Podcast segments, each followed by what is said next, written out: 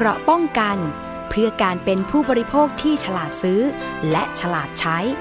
ในรายการ ภูมิคุ้มกัน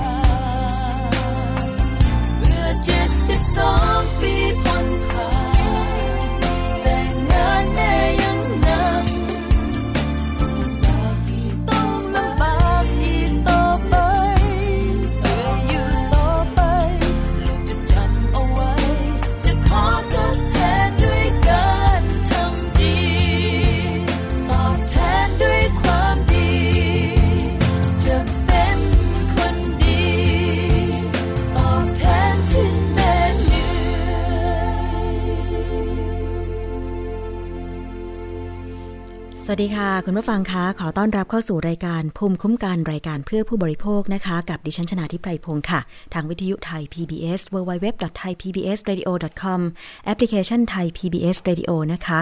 แล้วก็ติดตามพร้อมกันทาง facebook.com/thaipbsradiofan ค่ะ แล้วนอกจากนั้นก็ต้องขอบคุณสถานีวิทยุชุมชนในต่างจังหวัดที่เชื่อมโยงสัญญาณด้วยนะคะ ไม่ว่าจะเป็นวิทยุชุมชนคนหนองยาไซสุพรรณบุรี FM 107.5เมกะเฮิรตซ์ค่ะ สถานีวิทยุชุมชนปฐมสาคร จังหวัดสมุทรสาคร FM 106.25เมกะเฮิรตซ์สถานีวิทยุชุมชนคนเมืองลี้จังหวัดลำพูนนะคะ FM 103.75เมกะเฮิรตซ์ค่ะ สถานีวิทยุเทศบาลทุ่งหัวช้างจังหวัดลำพูน FM 106.25เมกะเฮิรตซ์นะคะ รวมไปถึงสถานีวิทยุชุมชนเมืองนนสัมพันธ์ FM 99.25 และ 90.75เมกะเฮิรตซ์สถานีวิทยุชุมชนคลื่นเพื่อความมั่นคงเครือข่ายกระทรวงกลาโหม จังหวัดตราดนะคะ FM 91.5เมกะเฮิรตซ์รวมถึงสถานีวิทยุ ชุมชนคนแหลมสิงห์จังหวัดจันทบุรี และวิทยุในเครือ R Radio วิทยาลัยอาชีวศึกษาทั่วประเทศด้วยค่ะ ก็ช่วยกันกระจายข้อมูลข่าวสารที่ดีมีประโยชน์ เพื่อพี่น้องประชาชนนะคะสำหรับประเด็นวันนี้ค่ะ เรามาพูดคุยกัน เป็นเรื่องที่ดีๆ เพื่อสุขภาพอีกแล้วนะคะ คุณผู้ฟัง ไขมันทรานส์ค่ะ เป็นไขมันชนิดที่เกิดจาก น้ำมันที่ผ่านกระบวนการเติมไฮโดรเจนบางส่วน ซึ่งไขมันทรานส์นี้นะคะ เป็นไขมันที่ไม่ดีเลยนะคะ เมื่อใครทานเข้าไปสะสมในร่างกายก็จะทำให้เกิดโรคต่างๆ ตามมาด้วยนะคะ เดี๋ยวจะมีข้อมูลตรงนี้จากคุณหมอ แต่ว่าเป็นข่าวดีค่ะ ที่ไทยเองตอนนี้มีกฎหมายเกี่ยวกับไขมันทรานส์ถูกประกาศใช้แล้วนะคะ คือบังคับใช้แล้วตั้งแต่ 9 มกราคม 2562 ค่ะ ก็คือ เรื่องของประกาศของกระทรวงสาธารณสุขนะคะศาสตราจารย์คลินิกเกียรติคุณนายแพทย์ปิยะสกล สกลสัตยาธรรัฐมนตรีว่าการกระทรวงสาธารณสุขค่ะ กล่าวว่ากระทรวงสาธารณสุขนะคะ ได้ออกประกาศกระทรวงสาธารณสุขเลขที่ 388 พุทธศักราช 2561 เรื่องกำหนดอาหารที่ห้ามผลิต นำเข้าหรือจำหน่าย ซึ่งกำหนดให้น้ำมันที่ผ่านกระบวนการเติมไฮโดรเจนบางส่วน และอาหารที่มีน้ำมันที่ผ่านกระบวนการเติมไฮโดรเจนบางส่วน เป็นส่วนประกอบ เป็นอาหารที่ห้ามผลิตนำเข้าหรือจำหน่าย มีผลบังคับใช้ในวันที่ 9 มกราคม 2562 นี้ค่ะ เพื่อเป็นการคุ้มครองสุขภาพของคนไทย ลดความเสี่ยงการเกิดโรคหัวใจและหลอดเลือด ซึ่งไทยถือเป็นประเทศแรกในอาเซียน ที่ประกาศใช้กฎหมายฉบับนี้นะคะ และได้รับการชื่นชมจาก WHO หรือองค์การอนามัยโลก ที่มีมาตรการทางกฎหมายที่ชัดเจน รับฟังความคิดเห็นจากทุกภาคส่วน เปิดโอกาสให้ภาคเอกชนมีส่วนร่วม ในการขับเคลื่อนสื่อสารถึงผู้บริโภคอย่างมีประสิทธิภาพค่ะศาสตราจารย์คลินิกเกียรติคุณ นายแพทย์ปิยสกลกล่าวต่ออีกนะคะว่า กฎหมายฉบับนี้เนี่ยสำนักงานคณะกรรมการอาหารและยา ได้ร่วมมือกับภาคเครือข่าย ทั้งสถาบันการศึกษา และภาคอุตสาหกรรมอาหาร ร่วมกันดำเนินการ โดยได้เตรียมความพร้อมผู้ประกอบการ ทั้งผู้ผลิตผู้นำเข้า และผู้จำหน่ายอย่างเต็มที่เพื่อสร้างความมั่นใจ สร้างความเข้าใจและสามารถปฏิบัติให้ถูกต้องตามกฎหมาย หลังจากประกาศฉบับนี้มีผลบังคับใช้นะคะ พร้อมกันนี้ยังได้จัดทำคู่มือสำหรับผู้ประกอบการ และเจ้าหน้าที่ผู้ปฏิบัติงาน รวมทั้งประเด็นถามตอบ เพื่อให้ผู้บริโภคมีความเข้าใจเกี่ยวกับไขมันทรานส์อย่างถูกต้องนะคะคุณผู้ฟัง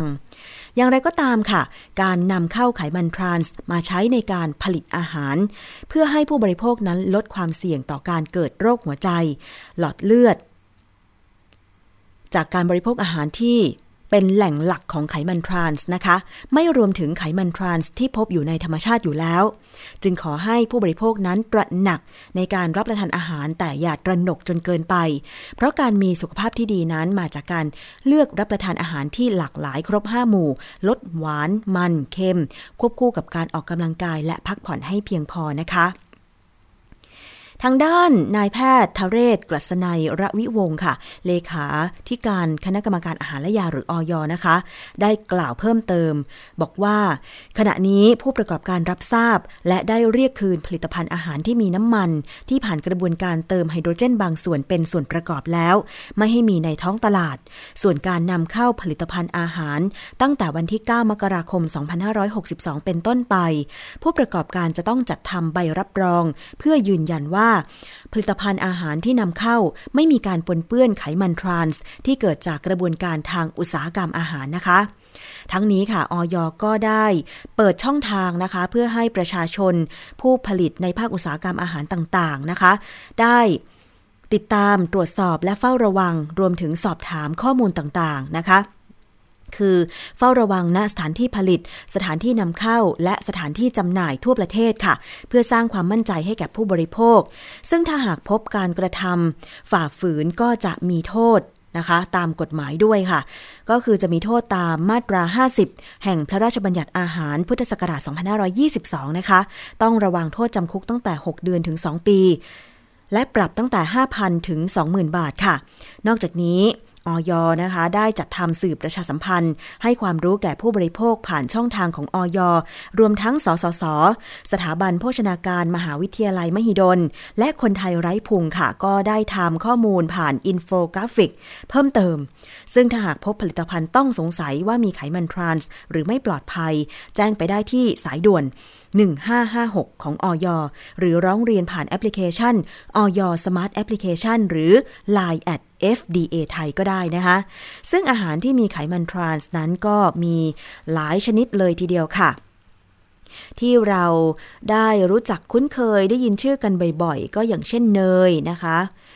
คือมันเป็นไขมันเทียมนะคะ อันนี้ก็มีไขมันทรานส์แน่นอน หรือคุณจะสังเกตจากฉลากของผลิตภัณฑ์นะคะ ที่คุณไปซื้อก็ได้ โดยเฉพาะ ผลิตภัณฑ์ที่จะนำมาทำพวกขนมปังเบเกอรี่ต่างๆนะคะ ซึ่งต้องมีการระบุส่วนประกอบต่างๆ ของผลิตภัณฑ์ด้วยว่ามีอะไรบ้าง ครีมเทียมเนี่ยเมื่อก่อนก็มีไขมันทรานส์นะคะ ตอนนี้เมื่อมีกฎหมาย ห้ามนำเข้า ห้ามจำหน่าย ห้ามผลิต ผลิตภัณฑ์ใด ๆ ก็ตามที่มีไขมันทรานส์เนี่ย ก็คิดว่าผู้ประกอบการน่าจะมีการปรับตัวมาก่อนหน้านี้ แต่เพื่อเป็นการเฝ้าระวังนั้นผู้บริโภคเอง ก็ต้องมีการ ดูแลตัวเองเป็นด่านแรกนั่นเองนะคะ คุณผู้ฟัง ช่วงนี้พักฟังเพลงสักครู่ค่ะ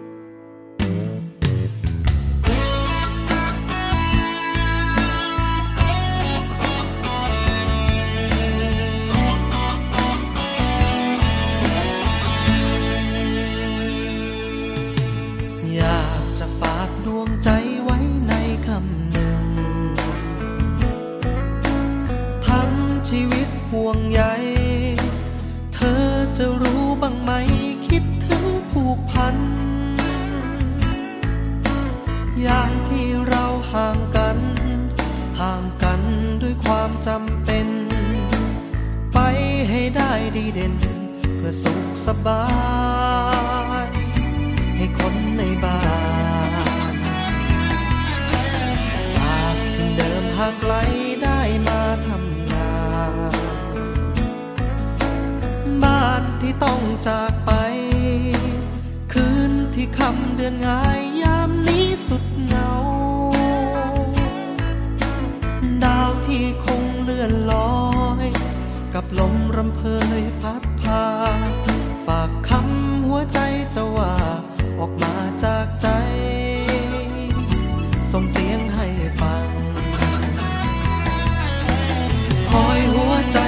อยอย่าเลื่อนลอยไปเป็นอื่นจำถ้อยคำอย่าลืมคำสัญญา เรียกร้อยคำขับขานฝากไปบ้านฉันเพียนอุตสาห์รอฉันคืนบ้านนา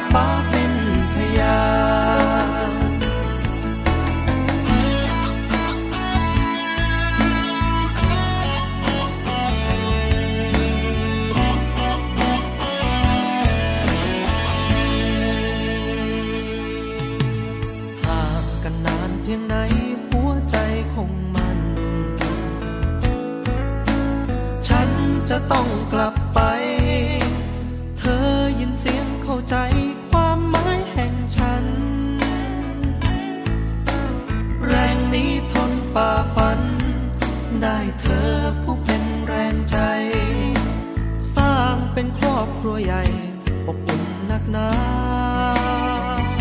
ย่งที่ฝันใฝ่จากหมู่ดาวดวงน้อยคล้อยเคลื่อนลับตา จันทร์ที่สวยส่องมา ฝันรวมกันเถิดนาเธอผู้ห่างไกล นอนพบกันในฝัน เพื่อเป็นกำลังหัว วันใหม่ ไม่ไกลกันเลย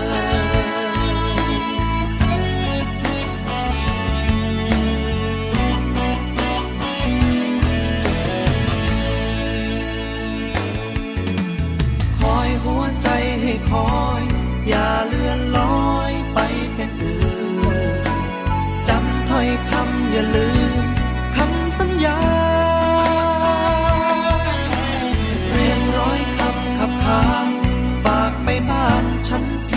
สารอฉันคืนบ้านนาฟ้าเป็นพยาน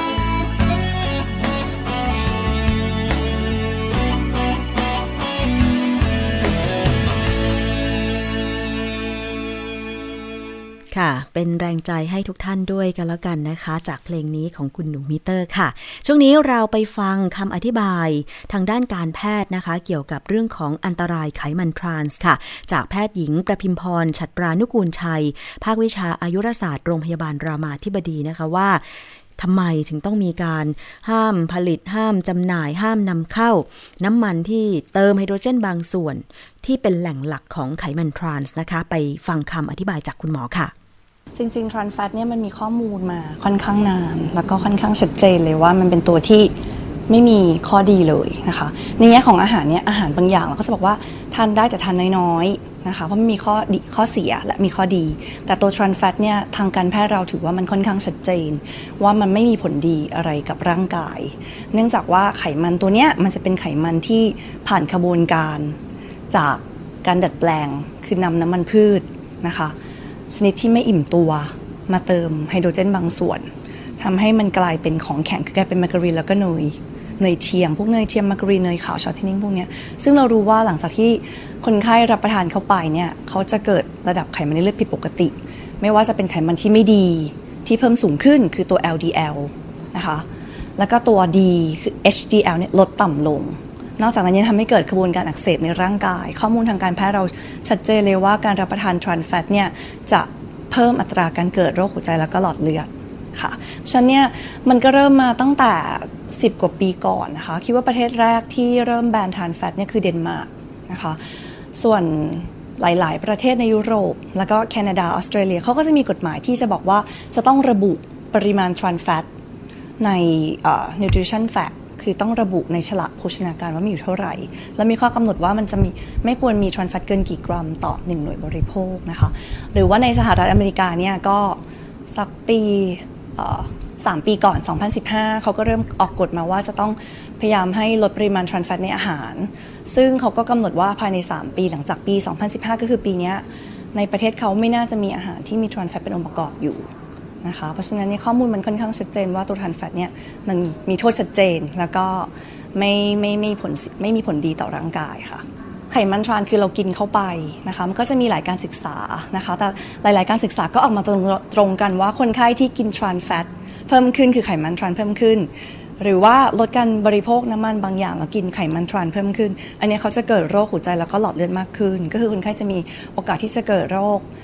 heart attack คือโรคกล้ามเนื้อหัวใจขัดเลือด โรคหลอดเลือดสมองเพิ่มขึ้น รวมถึงข้อมูลใหม่ๆเนี่ยบางอันก็บอกว่ามีผลเกี่ยวกับโรคเรื้อรังอื่น ๆ ด้วย เช่นอาจจะส่งผลเกี่ยวกับเรื่องของความจำแล้วก็โรคต่างๆ อย่างอื่นได้ด้วยค่ะ คือข้อมูลในบ้านเราเนี่ยค่อนข้างค่อนข้างจะบอกว่ายังไงดี คือข้อมูลในประเทศไทยเนี่ยเนื่องจากว่าเราไม่มีการกำหนด ว่าจะต้องระบุปริมาณทรานแฟตอยู่ในฉลากโภชนาการ เพราะฉะนั้นเนี่ยเวลาที่หมอสอนคนไข้ หรือว่าผู้ที่บุคลากรทางการแพทย์ฟังหมอก็ต้องบอกว่าประเทศเราไม่ระบุนะว่ามีทรานแฟตหรือเปล่า เราจะเห็นในฉลากโภชนาการก็ต่อเมื่อเป็นอาหารที่นำเข้านะคะฉะนั้นเวลาที่เราดูถ้าเกิดเป็นอาหารที่มีฉลากโภชนาการเราก็ต้องมานั่งอ่านว่ามันมีส่วนประกอบของเนยเทียม เนยขาว หรือว่าพวกมาการีนหรือเปล่า ซึ่งพวกนี้มันจะเป็นองค์ประกอบที่มักจะมีทรานแฟตอยู่ แต่ถ้าเป็นอาหารที่เรียกว่าเป็นอาหารตาม ทั่วๆไปที่เราซื้อกันเนี่ยอันนี้เราจะไม่ทราบว่ามีหรือเปล่า เนื่องจากเราก็ไม่ทราบว่าผู้ผลิต เขาใช้น้ำมันจากแหล่งไหน ใช้น้ำมันอะไรเป็นองค์ประกอบค่ะ แต่ทีนี้ต้องต้องต้องขอพูดอีกนิดนึงว่า พอเราพูดบอกว่าทรานแฟตเนี่ยคือน้ำมันพืชที่ผ่านกระบวนการ อันนี้คนไข้ชอบเข้าใจผิดหรือประชาชนฟังแล้วจะคิดว่าน้ำมันพืชไม่ดี ซึ่งไม่ใช่นะคะ น้ำมันพืชก็คือน้ำมันพืชทั่วๆไปเป็นไขมันไม่อิ่มตัว ซึ่งทางการแพทย์เราจะบอกว่าทานแล้วมันจะดีต่อสุขภาพ แต่ไอ้น้ำมันพืชที่ไปผ่านกระบวนการ partially hydrogenated อันนี้คือเติมไฮโดรเจนเข้าไปทำให้มันเป็นรูปกลายเป็นของแข็ง ถึงจะมีทรานแฟตไม่รวมกับน้ำมันพืชที่เป็นขวดๆหรือว่าที่เรารับประทานกันทั่วไปคนละอันกันค่ะส่วนใหญ่เป็น ค่ะ ก็คือถ้าพูดพูดพูดโดยรวมๆ ก็เป็นพวกเบเกอรี่นะคะ แล้วก็เป็นพวกฟาสต์ฟู้ดนะคะ อย่างข้อมูลของสถาบันวิจัยโภชนาการที่เพิ่งทำออกมาล่าสุด เขาก็เอาไปตรวจดูว่าอะไรมีเยอะสุดก็จะเป็นพวกโดนัทแล้วก็ขนม pastry พวกเบเกอรี่รวมถึงถ้าเป็นอาหารอื่นๆนะคะ ก็จะเป็นอาหารที่มีองค์ประกอบของพวกนี้คืออ่าอ่านฉลากเขาเจอคำว่ามาการีนเนยเทียมเนยเทียมเนยขาว ซึ่งมักจะมี trans fat เป็นองค์ประกอบอยู่ ค่ะนั่นคืออันตรายของไขมันทรานส์นะคะ ทีนี้ไปฟังคำแนะนำเรื่องการรับประทานอาหารค่ะว่าเลือกอย่างไรค่ะคือจริงๆแล้วเราพูดตรงๆก็คือประเทศไทยอะค่ะ เราก็มีอาหารที่หลากหลายอยู่แล้ว อาหารที่เราแนะนำให้กินเพื่อป้องกันการเกิดโรคก็จะเป็นอาหารธรรมชาติ ซึ่งก็จะเป็นผักหรืออาหารสดที่เราทำซึ่งพวกนี้โดยทั่วไปมันจะไม่ค่อยมีทรานแฟตเป็นองค์ประกอบ แต่ถ้าไอ้พวกขนมเบเกอรี่ฟาสต์ฟู้ดหรื ของที่มันเป็นอาหารที่ใช้น้ำมันทอดด้วยความร้อนสูงพวกนี้มันก็จะเกิดทรานแฟตขึ้นบ้างใช่ไหมคะซึ่งอันนี้แหละมันก็จะส่งผลเสียต่อสุขภาพ แต่ยังไงก็ตามอาหารที่เราแนะนำให้เขารับประทานเนี่ยจริง ๆ อาหารหลักมันจะไม่ใช่อาหารที่มีทรานแฟตอยู่ฉันโดยภาพรวมก็คือว่าถ้าเกิดว่าเรารับประทานอาหารที่มันดีต่อสุขภาพจริงๆอะมันก็ไม่ค่อยมีผลกระทบอะไร ส่วนในแง่ต้นทุนเนี่ยอันนี้อาจจะต้อง คือในแง่ต้นทุนนี่ก็คือเนื่องจากว่าเราสามารถใช้องค์ประกอบอื่น ๆ มาทดแทนได้นะคะ ส่วนหนึ่งที่เขาใช้ทรานแฟตเนี่ยคือเพื่อให้รสชาติอาหารมันอร่อยใช่ไหมคะให้มันเก็บได้นานแล้วก็ราคาถูก แต่จริงๆเนี่ยทางทางอุตสาหกรรมอาหารเขาก็มีวิธีที่จะดัดแปลงน้ำมันที่จะทำให้ไม่เกิดทรานแฟตในองค์ประกอบ เพราะฉะนั้นเนี่ยถ้าถามว่าในแง่ประโยชน์ต่อสุขภาพทรานแฟตเป็นตัวที่พูดได้เต็มปากเต็มคำว่าไม่มีประโยชน์เลย เอาออกเนี่ยยังไงก็ได้ประโยชน์อย่างแน่นอนนะคะ เพราะฉะนั้นเนี่ย ข้อมูลอของประเทศไทยเราอาจจะยังไม่ได้ชัดมากว่าลดแล้วมันจะลดได้กี่เปอร์เซ็นต์เนื่องจากเราไม่มีข้อมูลการบริโภคในคนไทยจริง ๆ เนื่องจากติดปัญหาว่าเราไม่ได้กำหนดให้เขาอ่าระบุใช่ไหมคะ แต่ข้อมูลต่างประเทศก็พบว่าการที่เราลดการบริโภคไขมันประเภททรานแฟตเนี่ยอัตราการเกิดโรคหัวใจแล้วก็หลอดเลือดเนี่ยมันก็ลดลงนะคะ เพราะฉะนั้นโดยภาพรวมค่าใช้จ่ายทางสาธารณสุข ที่เราต้องมารักษาโรคเรื้อรังต่างๆเนี่ยมันก็มีมีมีปริมาณค่อนข้างสูง การที่ถ้าเราสามารถป้องกันโรค โดยการรับประทานอาหารที่มันมีประโยชน์ ดีต่อสุขภาพเป็นอาหารที่เป็นอาหารจริง ๆ ไม่ต้องเป็นอาหารแปรรูปหลีกเลี่ยงการทานไขมันทรานเนี่ยโดยภาพรวมหมอเชื่อว่าบุคลากรทางการแพทย์ทุกคนเนี่ยเห็นด้วยค่ะจริง ๆ ปริมาณที่แนะนำคือน้อยกว่า 1%ของพลังงานทั้งหมดที่ทานะนะเป็นไขมันที่น้อยมากๆ เพราะฉะนั้นสิ่งที่เราทานอยู่ จริง ๆ มันอาจจะเยอะก็ได้นะคะ เพราะข้อมูลจากต่างประเทศบางประเทศเนี่ยรับประทานไขมันทรานสูงถึง 30 กรัมต่อวัน ถ้าเป็นต่างประเทศนะคะ แต่ข้อมูลในประเทศไทยเนี่ยก็ของเราอาจจะไม่ได้เยอะเท่านั้น เนื่องจากเนื่องจากว่าลักษณะอาหารของเรา มันไม่ได้เป็นอาหารแปรรูป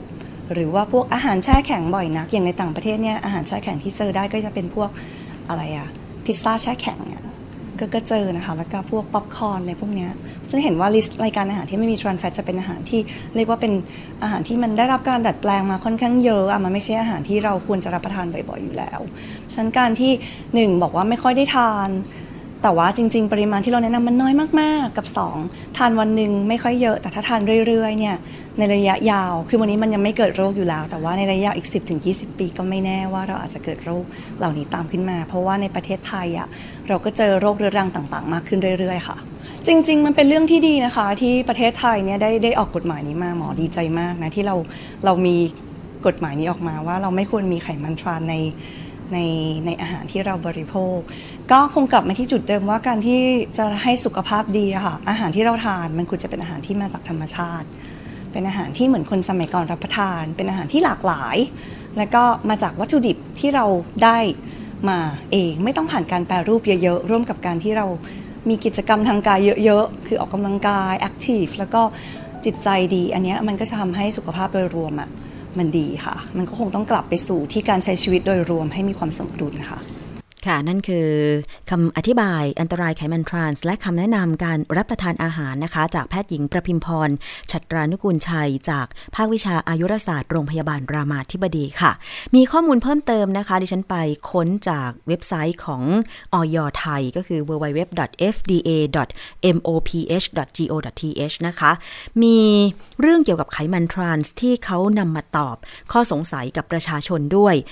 กับคำถามที่ว่า การที่ผู้ประกอบการจะเลือกใช้ถ้อยคำในฉลากผลิตภัณฑ์ว่าปลอดภัยจากไขมันทรานส์นั้นได้หรือไม่คำตอบก็คือไม่ได้ เนื่องจากทำให้ผู้บริโภคเข้าใจผิดว่าอาหารต้องปราศจากไขมันทรานส์เท่านั้นจึงจะปลอดภัย โดยแท้จริงแล้ว ผู้บริโภคต้องคำนึงถึงไขมันทั้งหมด และไขมันอิ่มตัวในอาหารด้วย นอกจากนี้ผลิตภัณฑ์อาหารสามารถตรวจพบไขมันทรานส์ได้นะคะ แม้ว่าจะไม่มีการใช้น้ำมันที่ผ่านกระบวนการเติมไฮโดรเจนบางส่วนแล้วก็ตามทั้งนี้ค่ะ องค์การเกษตรและอาหารแห่งสหประชาชาติหรือ FAO แนะนำปริมาณสูงสุดในการบริโภคไขมันทรานส์ต้องไม่เกิน 1%ของค่าพลังงานต่อวัน หรือประมาณ 2 กรัมต่อวัน หรือประมาณ 0.5 กรัมต่อหน่วยบริโภคนะคะ คุณผู้ฟัง คือถ้าวันหนึ่งหนึ่งเนี่ยเราต้องการพลังงานสมมุตินะคะค่าอยู่ที่ 100 ใช่ไหมคะ เพราะฉะนั้น ให้ทานไขมันทรานได้ต้องไม่เกินเนี่ย1%เท่านั้นนะคะ หรือปริมาณสูงสุดในการบริโภคไขมันอิ่มตัวไม่เกิน 10%ของค่าพลังงาน หรือประมาณ 20 กรัมต่อวัน หรือประมาณ 5 กรัมต่อมื้อไว้ด้วยนะคะ เนื่องจากต้องตระหนักว่าไขมันทั้งสองประเภทเป็นสาเหตุหลักของโรคหัวใจและหลอดเลือด ดังนั้นจึงต้องควบคุมปริมาณการบริโภครวมกัน เพราะฉะนั้นจะใช้คำว่าปลอดภัยจากไขมันทรานส์ไม่ได้ เพราะเราต้องคำนึงถึงปริมาณของไขมัน ชนิดอื่น ๆ ด้วยนะคะ คุณผู้ฟัง ก็มีคำถามค่ะ ใครที่ติดตามทาง facebook.com/thaipbsradiofan นะคะจะมีภาพน้ำมันทอดซ้ำ นะคะคำถามก็คือว่าน้ำมันทอดซ้ำที่ใช้หลายครั้งมีไขมันทรานส์เกิดขึ้นจริงหรือนะคะคำตอบก็คือมีงานวิจัยที่ทดสอบ การใช้น้ำมันทอดซ้ำต่อการเกิดไขมันทรานส์พบว่าน้ำมันที่ใช้ทอดซ้ำหลายครั้ง ตรวจพบไขมันทรานส์แต่อยู่ในเกณฑ์ที่ค่อนข้างต่ำถึงต่ำมาก ดังนั้นน้ำมันทอดซ้ำจึงไม่ใช่เป็นแหล่ง ของไขมันทรานส์ แต่อันตรายของน้ำมันทอดซ้ำที่ควรคำนึงถึงเป็นสำคัญก็คือสารก่อมะเร็งค่ะ ซึ่งสำนักงงานคณะกรรมการอาหารและยาได้ประกาศ กระทรวงสาธารณสุขฉบับที่ 283 พุทธศักราช 2547 เรื่องกำหนดปริมาณสารโพลาในน้ำมันใช้ทอดซ้ำหรือประกอบอาหารเพื่อจำหน่าย และประกาศกระทรวงสาธารณสุขฉบับที่ 347 พุทธศักราช 2555 เรื่องวิธีการผลิต อาหารที่ใช้น้ำมันทอดซ้ำในการกำกับดูแลไปแล้วนะคะ คือมันมีน้อยอะไขมันทรานส์ในน้ำมันทอดซ้ำแต่ว่าสิ่งที่มีหลักๆ ในน้ำมันทอดซ้ำก็คือ สารก่อมะเร็ง เพราะฉะนั้นจริง ๆ ก็ไม่ควรใช้น้ำมันทอดซ้ำอยู่แล้วนะคะ โดยเฉพาะร้านไก่ทอดหมูทอดอะไรต่างๆนะคะ หรือว่าปลาท่องโกอะไรอย่างเงี้ย ก็ควรที่จะคำนึงถึง สุขภาพของผู้บริโภคที่มาซื้อของเราไปรับประทานด้วยก็แล้วกันค่ะ นี่คือเรื่องของไขมันทรานส์นะคะ ถ้ามีคำถามอะไรคุณผู้ฟังสามารถที่จะไปถามกับทางออยได้นะที่ทาง เขาเปิดช่องทางไว้ก็คือสายด่วนอย 1556 นะคะ หรือว่าเข้าไปดูในเว็บไซต์เลย เป็นข้อมูลที่ประกาศโดยอยของไทย เพราะฉะนั้นเชื่อถือได้นะคะ ก็คือเว็บไซต์ของอยหรือว่า Facebook ของอย FDA ไทยนั่นเองค่ะ คุณผู้ฟัง เอาละค่ะ ตอนนี้เราจะไปเข้าสู่ช่วงคิดก่อนเชื่อ กับดรแก้วกังสดานอัมภัยนักพิษวิทยากันเลยดีกว่านะคะ วันนี้มีเรื่องของเนื้อ แต่เป็นเนื้อที่ไม่ได้มาจากสัตว์ จะดีไหมนะคะ ตอนนี้เป็นตอนที่ 1 หรือชิ้นที่ 1 ค่ะ เนื้อที่ไม่ได้มาจากการเลี้ยงสัตว์เนี่ย เอ๊ะ แล้วมันจะเป็นเนื้อได้ยังไง ลองไปฟังในช่วงคิดก่อนเชื่อกับนักพิษวิทยาค่ะ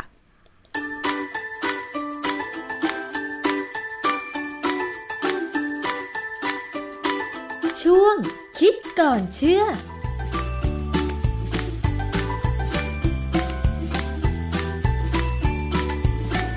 ถึงเนื้อนะคะ คนที่ชอบทานเนื้อหรือสายเนื้อเนี่ยก็คงจะมีความรู้กันบ้างพอสมควร เนื้อนั้นเนื้อนี้อร่อยใช่ไหมคะ แต่ปรากฏว่าตอนนี้เห็นบอกว่าจริงๆแล้วเราสามารถที่จะคิดผลิตเนื้อที่ไม่ได้มาจากการเลี้ยงสัตว์ได้ แต่จะเป็นยังไง อาจารย์แก้วคะมันเป็นยังไงเรื่องนี้ คือคือความจริงเนี่ยเนื้อที่ไม่ได้มาจากสัตว์เนี่ยมันมีก็นานแล้วอย่างเช่น พวกที่เกี่ยวกินเจนะนะเขากินเนื้อที่มาจากพืช คือเอาโปรตีนจากพืชเนี่ยมาปรุงแต่งจนคล้ายเนื้อสัตว์ อันนั้นคือเรารู้ว่ามาจากถั่วเหลือแต่งเรารู้มาจากถั่วเหลืองอ่าฮะเออบางทีก็มาจากกลูเตนคือแป้งข้าวสาลีเอาค่ะเอาโปรตีนสกัดออกมานะค่ะอันนั้นก็ก็ก็ก็ธรรมดานะค่ะแต่ว่าตอนเนี้ยปัจจุบันเนี่ยมีการสามารถที่ผลิตเนื้อในห้องปฏิบัติการโดยใช้เอ่อตั้งต้นมาจากเนื้อสัตว์ค่ะแล้วก็ผลิตในห้องปฏิบัติการโดยได้เนื้อมาโดยไม่ต้องฆ่าสัตว์ ก็คือว่าเอาเนื้อเป็นชิ้นเนื้อ ไม่ใช่ คือคือเขาเขามีการ คือเขาใจคำว่าสเต็มเซลล์ไหมอ๋อสเต็มเซลล์ของเนื้อเของ stem สัตว์ cell ต่าขงองของสัตว์ต่างๆเนี่ยจะมาเลี้ยงแต่ว่ามันมีเทคนิคมันมีวิธีการๆอ๋อนะก็คือว่าไม่ได้เอาสเต็มเซลล์หรือว่าตัวสัตว์ตัวเล็ก ๆ มาเลี้ยง เอาสเต็มเซลล์ของชิ้นเนื้อ มาเพาะเลี้ยงอคืย่าองเงี้ยคือมันก็หเหรมือนกับอาจารย์มาจากเนื้อสัตว์แหละแต่ว่าเขามีวิธีการเดี๋ยวคือคือรูปนี้อะนะจะมองเห็นว่าเนี่ยอันเนี้ยมันมาจากคลิปวิดีโอที่เขากินเนื้อที่ไม่ได้มาจาก สัตว์อืมจริงอันนี้ทำมาจากอะไร อันนี้เป็นเนื้อที่มาจากไอเซลล์ที่ว่านะแต่เราเราจะยังไม่พูดในวันนี้ค่ะตอนนี้เราจะไปพูดตอนต่อต่อไป แต่ว่าให้ดูก่อนว่าเริ่มต้นเนี่ยเขาเขามันทำได้คล้ายของจริงมากปัจจุบันนี้ค่ะเนี่ยทีนี้ในที่ของ BBC เนี่ยเขาก็มีข่าวมาตอนเดือนตั้งแต่ของปีค่ะ2013 นะว่าเอ่อมีการกิน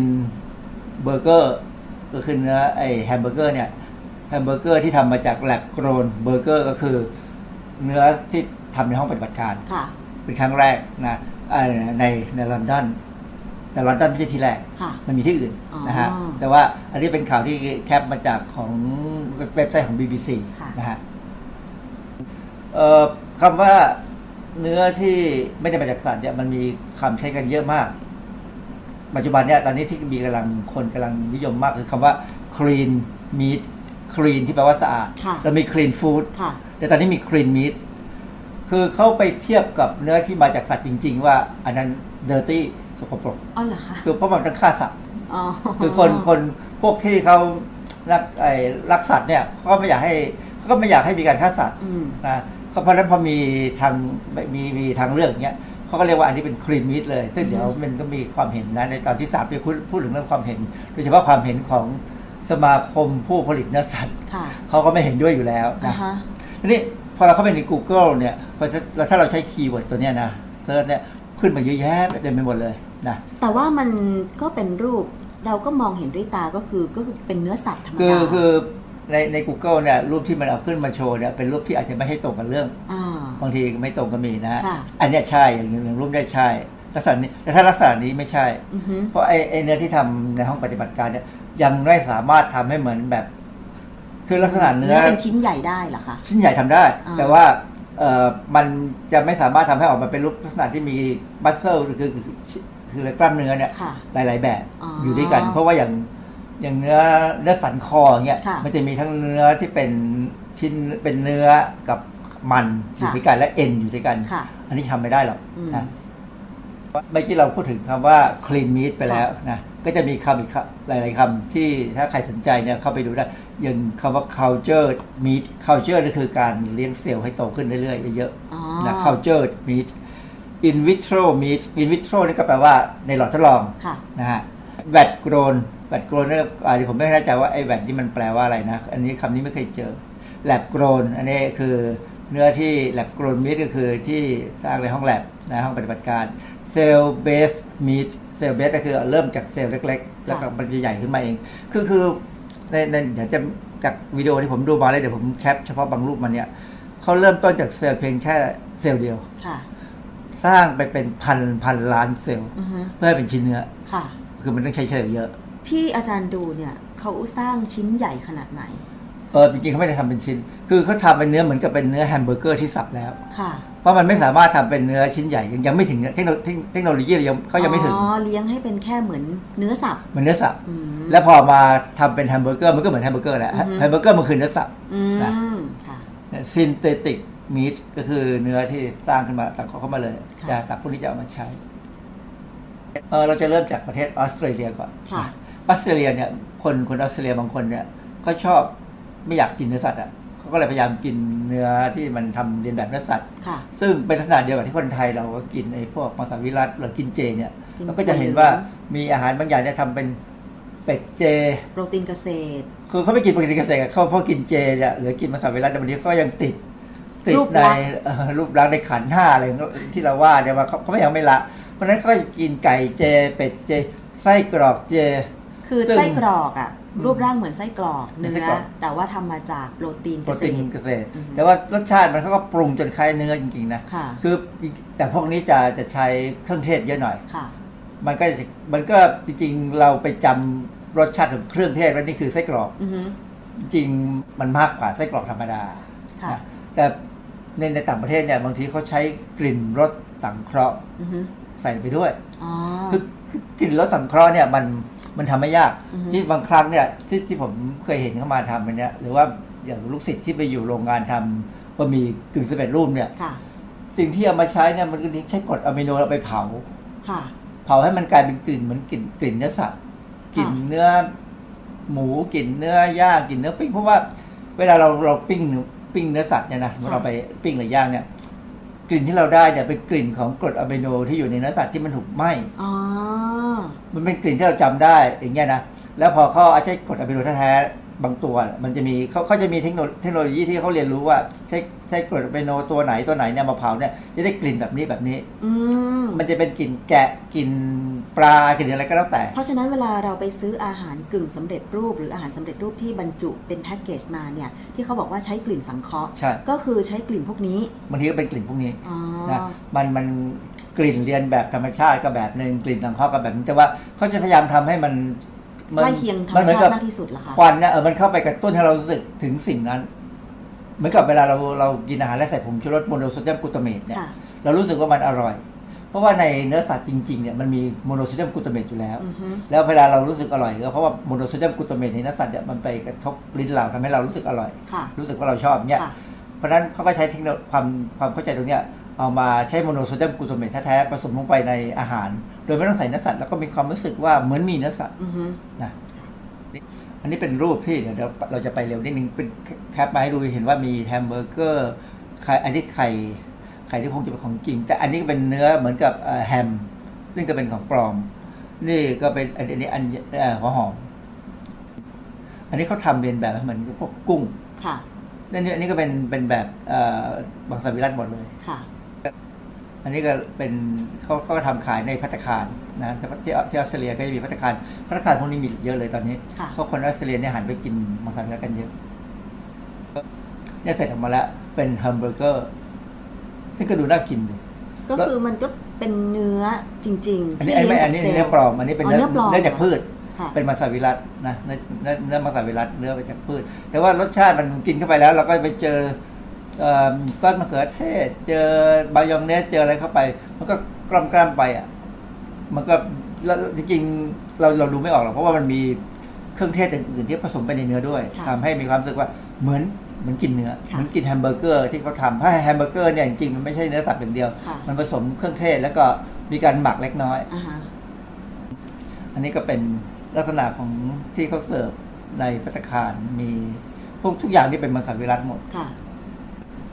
อันนี้เป็นป้ายหน้าร้านใช้คำว่าวีแกนวีแกนคือมังสวิรัตแท้อือฮึๆนะมันมันจริงๆมังสวิรัตได้มีหลายแบบ มันมีมังสวิรัตบางอย่างเป็นแบบมังสวิรัตบางครั้งคราวก็มีอือฮึหรืออย่างบ้านเราก็เรียกว่าเจเขียก็มีเนี่ยคือคืออะไรไม่กินก็เขี่ยออก คือเออคือบางทีไม่อยากกินเนื้อก็เขียนเนื้อออกไปค่ะนะอย่างบ้านผมเนี่ยผมผมกินทุกอย่างค่ะแต่พัญญาผมเขาบางทีวันพระเนี่ยเขาจะเจเขียค่ะนะคือเขาพยายามไม่กินเนื้อวันวันพระค่ะแต่ว่า เปิดบางวันไหนผมเป็นคนทำกับข้าวอย่างเงี้ยผมก็ไม่สนใจเจก็เจ ค่ะ แล้วเขาก็เขี่ยออกให้ผมกิน อ๋อ ก็กินเฉพาะผักหรืออะไรก็ตามค่ะ ก็ก็เป็นตามใจเขาอันนี้เป็นลักษณะชิ้นเนื้อ ซึ่งบ้านเราก็เห็นมีนะที่ทำออกมาให้มันเหมือนเนื้อเป็ด ค่ะ ก็ใส่รสชาติที่คล้าย ๆกับเป็ดพะโล้เข้าไปก็จะเหมือนเป็ดเนี่ยเริ่มต้นเขาเขาใช้โปรตีน อันนี้อันนี้มาจากเอ่อข้าวสาลีเป็นพวกกลูเตนนะ แยกออกมาแยกออกมาเยอะเลย อันนี้มีวิธีการแยกนะแยกแล้วเขาก็มาทำมามีการนวดมีการพยายามทำให้มันมี texture ไม่มีลักษณะเนื้อสัมผัสเนี่ยคล้ายกับเนื้อสัตว์ค่ะที่สุดท้ายแล้วมันจะมีลักษณะเป็นลายคล้ายๆลายเนื้อทำออกมานะก็คือความจริงว่าไปมันก็เป็นการหลอกลวงตา ใช่นะเป็นรูปสัมผัสซึ่งถ้าถ้าเป็นคนที่ถือศีลกินเจจริงๆเนี่ยเขาจะไม่สนใจตรงนี้เลยอือฮึพวกพระพระ มหายานเนี่ยซึ่งกินเจเนี่ยค่ะ ท่านจะกินตรงๆเลย ไม่ต้องมาเสียเวลาปริดประดอยแบบนี้ ค่ะ และเสียเวลาสวดมนต์เนี่ยมีทักเจอร์มีลายเส้นเหมือนเนื้อจริงๆนะดูแล้วมันก็กินเนื้อสัตว์ก็ซะเลยดีไหม อันนี้เป็นไส้กรอก ซึ่งอันนี้ก็มันก็ไม่ถึงกับไส้เหมือนไส้กรอกคือ เดี๋ยวต่อไปจะมีวิธีการทำให้เหมือนไส้กรอกจริงๆอันนี้เป็นร้านที่โฆษณา อันนี้ไส้กรอกที่โฆษณาเขาก็มีนี่ best before เดือนหก ปีปีหนึ่งแปดก็ปีที่แล้วนี่นะฮะ อันนี้เป็น sun dried tomato basil sausage นี่เป็น sausage ที่มีเครื่องเทศนู่นเครื่องเทศนี้คือใส่เข้าไปเยอะๆใส่ใส่เบซิลนี่ก็คือไอ้ผลใบกระเพราค่ะเพื่อให้มันกลบไปให้หมดนะคนกินก็ มันก็ดีอะเพราะว่าไอ้พวกเอ่อเครื่องเทศพวกเนี้ย มันก็ถ้าพูดไปในทางวิทยาศาสตร์เนี่ยมันก็มีสารกระตุ้นระบบ ทำลายสารพิษค่ะทำให้เราก็บอกว่าไส้กรอกพวกนี้ก็จะช่วยต้านมะเร็งด้วยอือฮึอะไรเงี้ยนะเขาก็โฆษณาได้ อันนี้ก็เป็นอีกแบบหนึ่งอันนี้เป็นเอามาเอาเนื้อเหมือนกับเนื้อเนื้อย่างโรสนะคือ ใจยังอยากกินเนื้อย่างอือหือแต่อีกใจหนึ่งก็ไม่อยากฆ่าสัตว์ค่ะก็แล้วแต่ชอบใช้เนื้อสัตว์เทียมเนี่ยก็แล้วแต่ชอบกันแล้วกันทำเป็นโรงงานใหญ่เลยนะฮะจะเห็นโรงงานมีการแพ็คมีความจริงเอ่อเนื้อพวกเนี้ยมีมา ผมเคยมีงานวิจัยอันหนึ่งให้นักศึกษาทำเขาก็ไปซื้อพวกนี้มาเลยค่ะคือเขาก็ไปซื้อของคือที่ที่ผมทำวิจัยเนี่ย ผมจะดูว่า เครื่องปรุงที่เขาใส่ลงไปในเนื้อเนี่ย มันเป็นสารก่อกลายพันธุ์ไหมค่ะเป็นซึ่งเป็นสารพิษ ก็ปรากฏว่า ตัวตัวเครื่องปรุงเองมันก็มีอะไรบ้างอะที่ดูไม่ค่อยดีนะแต่ว่าจริงๆไอ้ตัวโปรตีนที่เอามาใช้ทำเป็นเนื้อเทียมพวกเนี้ยค่ะ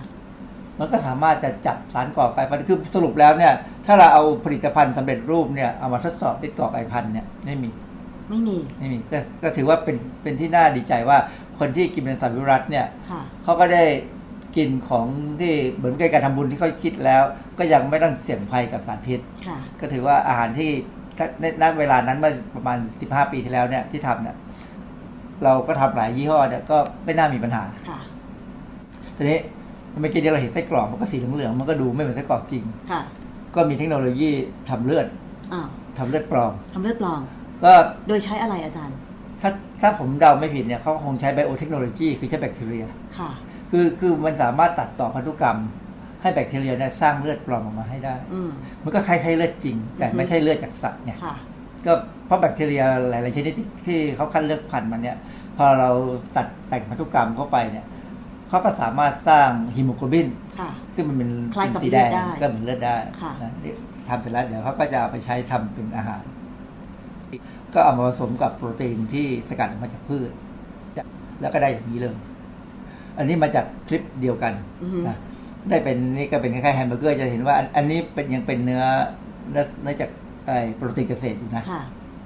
ก็มาทอดก็มีวางเนยลงไปชีสเดี๋ยวก็ทำเป็นแฮมเบอร์เกอร์ ก็มีการขายอันนี้เป็นลากูนี่ผมไม่รู้จักนะเป็นของอินโดนีเซียมมีสเต๊ะแล้วก็มีอันนี้เป็น chicken strip นะแต่ก็ของฟรีหมายความว่าก็มันก็มันคงมีรสชาติคล้ายๆกับไก่ไก่ชิ้นๆเนี่ยนะ strip เป็นชิ้นๆ ก็เป็นการขายในอันนี้นะขายในออสเตรเลีย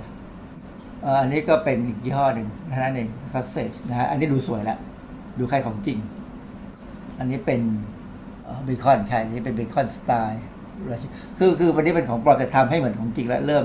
มีสีสันมีการแทรกอะไรเข้าไป คือเทคโนโลยีการทำเนื้อเทียมปัจจุบันนี้ถึงมาจากพืชเนี่ยเขาก็สามารถจะประดิษฐ์ประดอยใส่อะไรบางอย่างเข้าไป แต่งให้มันดูคล้ายของจริงค่ะมากขึ้นเรื่อยๆอันนี้ที่อันนี้ลอสแอนเจลิสแคลิฟอร์เนียอเมริกามีโรงงานผลิตคราวนี้เขาทำผลิตจากพืชหรือจากอย่างอื่นก็ได้ อาจจะไม่ต้องมาจากพืชนะอาจจะมาจากเอ่อคือพืชเราหมายถึงพวกถั่ว แต่ว่าอาจจะมาจากสาหร่ายค่ะหรือว่า คือคือเวลาทำจากสาหร่ายเนี่ยเขามักจะใช้ให้สาหร่ายไปเลี้ยงสาหร่ายใน waste ที่ค่ะเป็นอย่างเช่น petroleum waste อะไรพวกเนี้ยนะคือของเสียไม่ใช่ของเสียเป็นของเหลือมาจากไอ้กระบวนการกันน้ำมันกันน้ำมันเนี่ยนะแล้วก็เลี้ยงสาหร่ายขึ้นมาได้ค่ะก็มันมีหลายอย่างที่เข้าใจว่าสีเขียวจะเป็นพวกสาหร่ายหลายๆอย่างสาหร่ายแต่แล้วพอทำไปแล้วออกมาเป็นคล้ายๆกับเนื้อจากถั่วเหลืองก็มีการขึ้นรูปนะฮะ แล้วก็มีการทำให้มีลวดลายคล้ายๆกับไปปิ้งแบบเป็นกริลลิ่งไอ้ไอ้บาร์บีคิวที่เหมือนทำเนื้อย่างคือคืออะไรเดี๋ยวนี้อะถึงแม้จะเป็นเนื้อจริงนะค่ะบางทีก็ไม่ได้ไปย่างบนตะแกรงจริงถือเอาชื่อเอาสโมกโซลูชันมาทาเลยอืมตอนแรกทาแรกแรกให้เหมือนกับเนื้อย่างค่ะแล้วก็เอาทาให้เข้มข้นหน่อยเหมือนกับเป็นกริวเส้นเออคือ คือเพราะเขาเพราะว่ามันก็เป็นการทำให้พัตตาคารเขาไม่เหม็นนะอือฮึนะแต่ผู้บริโภคถือว่าถูกหลอกลวงไหม หลอกหลอกถูกหลอก ถูกหลอกก็ก็ชอบให้เขาหลอกเองเนี่ยอือฮึอันนี้เป็นห้องแลบเอกชน ซึ่งดูเหมือนเป็นบ้านดี แต่ว่าที่ทำแลบจริง ๆ นะค่ะทำแต่ที่ยังยังทำเนื้อที่มาจากจากผักจากโปรตีนของพืชอยู่ อันนี้เอามาทอดจริง ๆ ทอดแล้วก็มีการเติมน้ำมงน้ำมันอะไรเติมกลิ่น ปัญหาอย่างหนึ่งของเนื้อที่มาจากพืชก็คือว่าต้องใช้สารเคมีเยอะอือฮึเพื่อปรุงแต่ง ค่ะเพราะว่าบางทีเนี่ย ได้โปรตีนมาจากพืชเนี่ย มันจะไม่มีไขมันสักเท่าไหร่บางทีค่ะไม่มีไขมันนะนะเพราะฉะนั้นก็ต้องเติมไขมันเข้าไปและเติมสารที่อุ้มน้ำได้ค่ะเพื่อทำให้เนื้อมันมีความเขาเรียกจุยซี่อะไรเงี้ยนะแล้วก็เติมนู่นชุ่มเติมฉ่ำนี่เออเพราะฉะนั้นเอ่อการการกินเนื้อที่ไม่ใช่เนื้อที่มาจากพืชหรือมาจากสาหร่ายหรืออะไรก็ตามเนี่ย มีโอกาสเสี่ยงรับสารเคมี ถ้าเราอยากกินให้มันเหมือนกับเนื้อสัตว์จริงๆค่ะ แต่ถ้าเราคิดว่าเรานี่คือโปรตีนอย่างเช่นโปรตีนเกษตรเนี่ยเอาแค่นั้นมาผสมนู่นผสมนี่กินเลยอือฮะมันก็จะไม่ต้องเจอพวกนี้ค่ะเพราะฉะนั้นมันมันก็ขึ้นอยู่กับ การเลือกของเรา การติดกับรสชาติอ่าการติดกับรูปลักษณ์ค่ะนะเพราะฉะนั้นถ้าอยากจะทำบุญจริงแล้วก็ควรจะต้องตัดตรงนี้ด้วยอือฮึเพราะไม่งั้นก็ยังพอเสียคือไม่ได้บอกว่าสายพวกนี้อันตราย แต่ถ้ามากไปมันก็คงไม่ดี อือฮึอันนี้มีการทำออกมาเป็นชิ้นนี่มีการตัดตัดแต่งทำกรีดทำร่องทำอะไรขึ้นมาดู นี่ก็เป็นการผสมกลิ่นรสต่างๆผสมเกลือผสมพวกนี้บางทีอาจจะต้องใส่เกลือให้เยอะเพราะว่าเพื่อจะให้มันมีรสชาติที่ถูกลิ้นแล้วแบบเนี้ยเขาจะอธิบายส่วนผสมที่เขาใช้ทำเนื้อเทียมนี้ไหมคะอาจารย์เขาเขาไม่อธิบายมันมันฉลากที่ละเอียดเท่าไหร่หรอกเพราะว่าเป็นสูตรลับของเขาบางทีนะ ถ้าอย่างนี้ผู้บริโภคที่เลือกทาน เนื้อเทียมแล้วก็มีรูปลักษณ์คล้ายของจริงแบบเนี้ยก็ต้องเสี่ยงเอาเอง เออเขาคือพวกนี้จริง ๆ แล้วเนี่ยทางรัฐบาลจะต้องดูแลอืมนะสำนักงานคณะกรรมการอาหารและยาของแต่ละประเทศเนี่ยจะต้องดูแลค่ะว่ามันมันดูปลอดภัยไหมคือความจริงเนี่ยคือประเด็นปัญหาคือเดี๋ยวนี้ FDA ของทุกประเทศเนี่ยใช้วิธี post marketing หมายความว่าให้ขึ้นทะเบียนไปก่อนแล้วตามจับทีหลังอืมคือเหตุผลก็คือว่าสินค้ามันเยอะค่ะไม่ทัน เมื่อก่อนสมัยก่อนในเมืองไทยเราทำ pre marketing หมายความว่าต้องวิสูจน์นู่นพิสูจน์นี่ก่อนถึงจะปล่อยให้ขายค่ะแต่ปัจจุบันนี้ขายก่อนแล้วเดี๋ยวตามจับ เพราะฉะนั้นถ้าใครไม่ถูกแจ้งไม่ถูกอะไรหรือไม่มีปัญหาอะไรก็ก็ไม่เคยถูกตรวจอะไรเลยนะค่ะก็ไปอย่างนั้นของเขาก็มันก็ก็เป็นกับทุกประเทศแล้วล่ะอืมเพราะว่ามันสินค้ามันเยอะมากค่ะอันนี้เจ้าของหัวหน้าแลบเขาลองเอาเนื้อที่ผลิตขึ้นมาเนี่ย แล้วก็ไปไปทอด ดูลักษณะเขาเขาจะใช้วิธี นี่นี่คือลักษณะของนักวิทยาศาสตร์ ค่ะคือจะไม่ดมโดยตรงอืมแต่จะปัดควันให้เข้าจมูกอ๋ออันนี้คือเราเรียนเคมีมาเราจะเป็นอย่างนั้น เพราะฉะนั้นจะพิสูจน์ว่าคนนี้เป็นนักวิทยาศาสตร์มืออาชีพไม่มืออาชีพเนี่ยก็ดูได้จากที่วิธีปัดควันเข้าจมูก ไม่ใช่เอาจมูกไปดมเลย คือถ้าเป็นถ้าเป็นคนที่ไม่ใช่นักวิทยาศาสตร์ถ้าเป็นแม่ครัวธรรมดาดมเลยอย่างนี้เลยใช่ไหมนะ แต่แต่ว่านี่ถ้าเป็นนักวิทยาศาสตร์จะพักคือผมดูคลิปอันนี้แล้วผมว่าเออไอหมอนี่มันยังเป็นนักวิทยาศาสตร์นะแล้วเวลาอาจารย์ทำงานวิจัยล่ะอ๋อดมยังพอไงดีผมไม่ค่อยมีกลิ่นพวกนี้อ๋อผมผมทำทำในสัตว์ทดลองเนี่ยอะไรเงี้ยเราไม่ได้ค่ะไปดมอะไรมาอ๋อแต่ว่าพวกที่ทำอาหารพวกฟู้ดฟู้ดเทคฟู้ดไซน์เนี่ยฟู้ดไซน์เนี่ยเขาต้องปรุงอาหารเนี่ยถ้าถ้าไปยืนดูเนี่ยรู้เลยว่าคนไหนเป็นนักวิทยาศาสตร์มืออาชีพไหมก็ดูวิธีอ่าฮะปัดดมนี่แหละอ๋อต้องปัดดมอย่างนี้ต้องปัดดม ก็คล้ายๆ กับเวลาเราดมกลิ่นน้ำหอม ใช่ ไม่ใช่ว่าให้แบบ ฉีดอย่างนี้แล้วก็ดม ไม่ใช่ ต้องฉีดใส่เอ่ออะไรนะ กระดาษเออกระดาษ แล้วก็สะบัดสะบัดสะบัด คือไอ้ไอ้อย่างนั้นแล้วก็เอามาพัดมันคือดมกลิ่นจริง อ่า แต่ว่าถ้าเราฉีดใส่ตัวเราเนี่ยคือกลิ่นที่จะเกิดเมื่อเราใช้แล้ว ค่ะเพราะว่ามันจะผสมกับกลิ่นของเรา ค่ะ ซึ่งมันจะไม่เหมือนกลิ่นจากกระดาษ ใช่ เพราะฉะนั้นเวลาใช้จริงควรจะฉีดหลังมือออฮึ แล้วปัดดมอ่าแล้วปัดดมอย่างนี้นะคะเราจะได้กลิ่นจริง ค่ะ ในคลิปนี้เขาก็มีเจ้าเจ้าของแลบเออหัวหน้าแลบเนี่ยเขาก็ทำเทสพา n เนล เทสพา n เนลคือการทดสอบรสชาติ โดยใช้อาสาสมัครค่ะแต่ว่าเขาก็ของเขาเอิญเขาเป็นโรงงานเล็กอะนะเขาไม่ได้ทำแบบที่ที่ควรจะเป็นตามหลักการของวิสาหการอาหารค่ะเขาใช้วิธีระดมหัวหน้าและหัวหน้าหน่วยบริหารของเขาหลายๆหน่วย การเงินอะไรก็ตามแล้วมากินกันค่ะแล้วก็ดูซิว่าใครชอบอะไรไม่ชอบค่ะซึ่งอันนี้มันก็เป็นวิธีการหนึ่งอะที่ คือมันเป็นผลประโยชน์ของบริษัทเพราะฉะนั้นเขาจะไม่หลอกกันแล้ว ก็กินกันก็ชิมกันแล้วก็คุยกันว่าเป็นยังไงเป็นยังไงนี่คือเจ้าของหัวหน้าแลบก็ดูผล พอทดสอบในแลบแล้วได้ผลดีแล้วเออพอพอได้ส่วนที่ดีแล้ว ก็เอาไปทดลองทดลอง อันนี้เขาไปในซูเปอร์มาร์เก็ตตั้งบูธเลยค่ะหาลูกค้ามาชิม เหมือนกับที่เราบ้านเราก็มี แต่แต่ว่าบ้านเราก็เป็นยังไม่ถึงกับขั้นทำของขนาดนี้นะเราเรายังแค่ให้ชิมกาแฟนู่นชิมอะไรอย่างเงี้ยก็มี อันนี้ก็หลอกเด็ก หลอกเด็กให้มาไได้ชิมเด็กคือคือให้เด็กกินเด็กก็กินแล้วคิดว่าเป็นเนื้อจริง คือคือเด็กเด็กเนื่องว่าเนื้อจริงอะไรแต่ถ้ากินแล้วเด็กจะไม่หลอกอือฮึอร่อยไม่อร่อยเขาก็บอกเองค่ะนะก็เพราะฉะนั้นการให้เด็กกินนี่ก็เป็นวิธีการทำเทสพาเนลที่ดีค่ะจากนั้นก็ให้ผู้ใหญ่ลองกินบางผู้ใหญ่เนี่ยก็จะแล้วแต่บางคนก็ถนอมน้ำใจคนคนทดสอบบางคนก็ไปถนอมน้ำใจก็แล้วแต่ก็จบในตอนนี้ ก็เลยสอนภาษาญี่ปุ่นหนึ่งคอะไรคะำ ซึซุคุแปลว่ามีตอนต่อไปคือผมสนใจคำนี้เพราะว่าแบบสมัยก่อนดูหนังญี่ปุ่นเนี่ยมันจะมีตัวนี้ขึ้นมาทีหลังค่ะเราก็เอ๊ะเราจะอ่านว่าอะไรวาวาอือฮึที่แท้ลูกสาวบอกว่ามันอ่านว่าซึซึคุอ่าซึทีเอสอ่านซึค่ะแบบอย่างมิตซูบิชิอย่างเงี้ยอ่าฮะนะซึซึซึกุ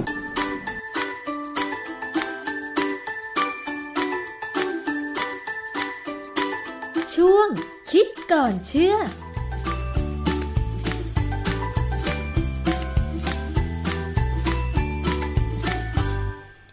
สึสุกุนะคะคุณผู้ฟังโปรดติดตามตอนต่อไป อันนี้ดิฉันก็